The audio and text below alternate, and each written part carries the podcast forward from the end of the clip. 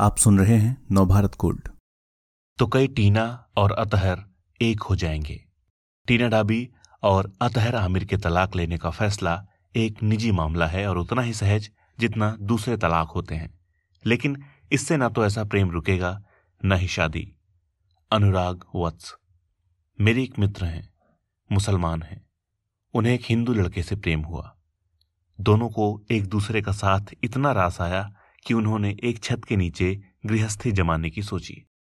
दिल्ली के अन्यथा रोशन ख्याल मोहल्ले, मयूर विहार में एक पंजाबी परिवार ने एक मुश्त एडवांस रकम लेकर इनसे किराया तो ले लिया, लेकिन जब पति पत्नी के नाम से उन्हें दो धर्म के लोगों के बीच रिलेशनशिप का पता चला तो न सिर्फ़ रकम लौटा दी, बल्कि घर खाली कराने पर आमादा हो गए। पंजाबी मकान मालिक का कहना था कि मोहल्ले में वे कोई हिंदू मुस्लिम लफड़ा नहीं चाहते। एक तो हिंदू मुस्लिम कपल दूजा लिव इन रिलेशनशिप। समाज क्या कहेगा? उस मकान मालिक के लिए उनका मोहल्ला ही समाज था। बाकी इस देश का कानून, इंसानियत, दूसरे को जगह देने की भलमनसाहत से उनका कोई वास्ता नहीं था। भारत जैसे सहिष्णु और सभी धर्मों का आदर करने का दम भरने वाले इसी भारतीय समाज की सच्चाई है हिंदू मुस्लिम लफड़ा। इंसानी रिश्ते को लफड़ा करार देने वाला यह समाज अब टीना डाबी और अतहर आमिर के तलाक पर बोल रहा है। टीना और अतहर के बीच तलाक होने वाला है। ये एक सूचना हो सकती थी, लेकिन है सनसनी। खबर हो सकती थी, लेकिन है चटखारा चाट।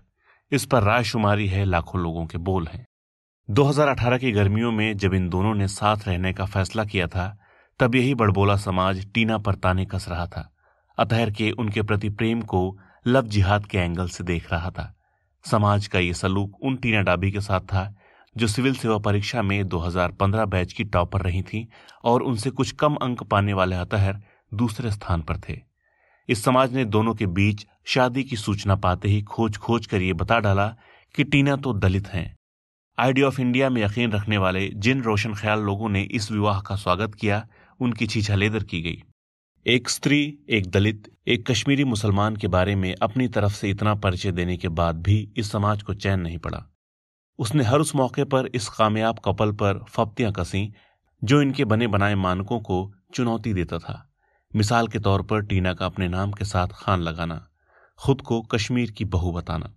लेकिन इसी तंगदिल समाज को तब करार आने लगा, जब इन्होंने जाना कि टीना और अतहर के रिश्ते में सब कुछ ठीक नहीं चल रहा है। जब टीना ने अपने सरनेम से खान और सोशल मीडिया अकाउंट के बायो से कश्मीरी बहू हटाया तो उनकी तकलीफ़ समझने की बजाय अचानक उनका गुणगान होने लगा। अतहर के हिस्से तो लानत आनी ही थी।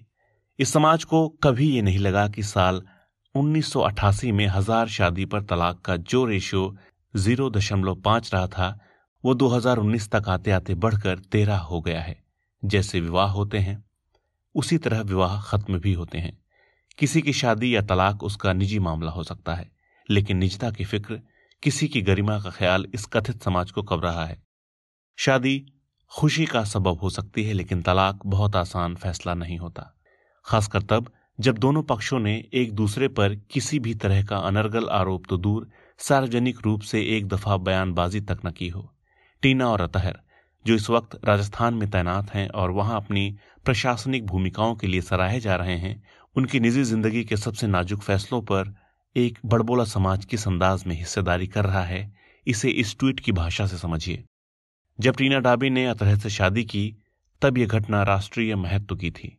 इसके बारे में गंगा जमनी तहजीब की वकालत करने वालों ने खूब ट्वीट किए, लेकिन उनका तलाक निजी मामला है, जिस पर कोई बात न करे। ये शब्द शिफाली वैद्य के हैं।